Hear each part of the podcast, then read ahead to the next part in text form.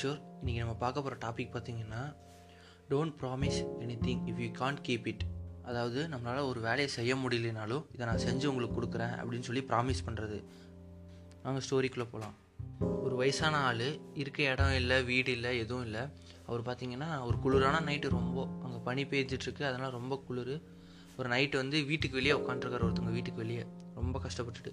அப்போ அந்த வீட்டோட ஓனர் நல்ல பணக்காரர் ஒரு காரில் வந்து இறங்கிட்டு டக்குன்னு வந்துட்டு எங்கே இப்படி கஷ்டப்பட்டுட்டு இருக்கீங்க பணியில்? உங்களுக்கு வந்துட்டு குளிர்லையா ஒரு ஜெர்க்கினும் ஒரு கோட் கூட போடாமல் இப்படி கஷ்டப்பட்டுட்டு இருக்கீங்க இருங்க எங்கிட்ட எக்ஸ்ட்ரா இருக்குது நான் எங்கள் வீட்டுக்குள்ளே போயிட்டு வந்து எடுத்து தரேன் உங்களுக்கு.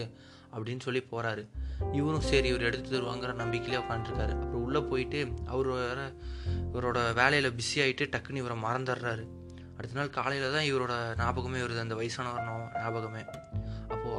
அறக்க பறக்க ஓடி வந்து தேடி பார்க்கும்போது அவர் வெளியே வந்து செத்து போனமாக கிடக்குறாரு. அவருக்கு என்ன பண்ணுறதுனே தெரில இவர் வந்தோடனே வெளியே இறந்து கிடக்கிறத பார்த்தோன்னே ரொம்ப கில்ட்டியாக ஃபீல் ஃபீல் பண்ணுறாரு அப்புறம் அவர் டெட் பாடிக்கிட்டேயே ஒரு சின்ன பேப்பர் கிடக்குது. அந்த பேப்பர் எடுத்து பார்க்கும்போது என்கிட்ட எந்த ட்ரெஸ்ஸோ எந்த கோட் இல்லைனாலும் என்னால் பணியை தாங்கிக்க முடியும். ஏன்னா நான் அதுதான் பண்ணிகிட்ருக்கேன் இருக்கேன். என்னால் அது முடியும். ஆனால் நீங்கள் வந்து எனக்கு வந்து ஒரு கோட் எடுத்துகிட்டு வந்து தரேன் அப்படின்னோடனே நான் வந்து உங்கள் ப்ராமிஸை நம்பிட்டேன். சரி அவர் எடுத்துகிட்டு வந்து தருவார். அது வரைக்கும் தாங்கிக்கலாம் அப்படின்னு சொல்லி நம்பிட்டேன்.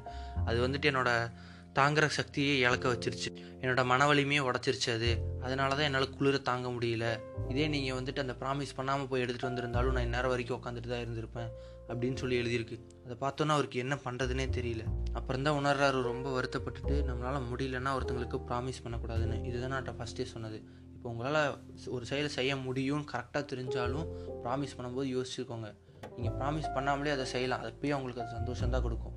ஆனால் சப்போஸ் நீங்கள் ப்ராமிஸ் பண்ணி இதை செய்கிறேன்ட்டு அதை செய்யலினா அவங்க என்ன நினச்சிட்டு இருப்பாங்கன்னா நீங்கள் வந்து இந்த செயலை உங்களுக்கு முடிச்சு கொடுப்பீங்க அப்படின்னு நினச்சிட்டு இருப்பாங்களே தவிர நம்ம வந்து தாங்கிக்கலாம் இல்லை நம்மளே செஞ்சு முடிக்கலாங்கிறது அவங்களுக்கு மைண்டுக்கு வராது. ஆனால் முடிஞ்ச வரைக்கும் ப்ராமிஸ் பண்ணாதீங்க.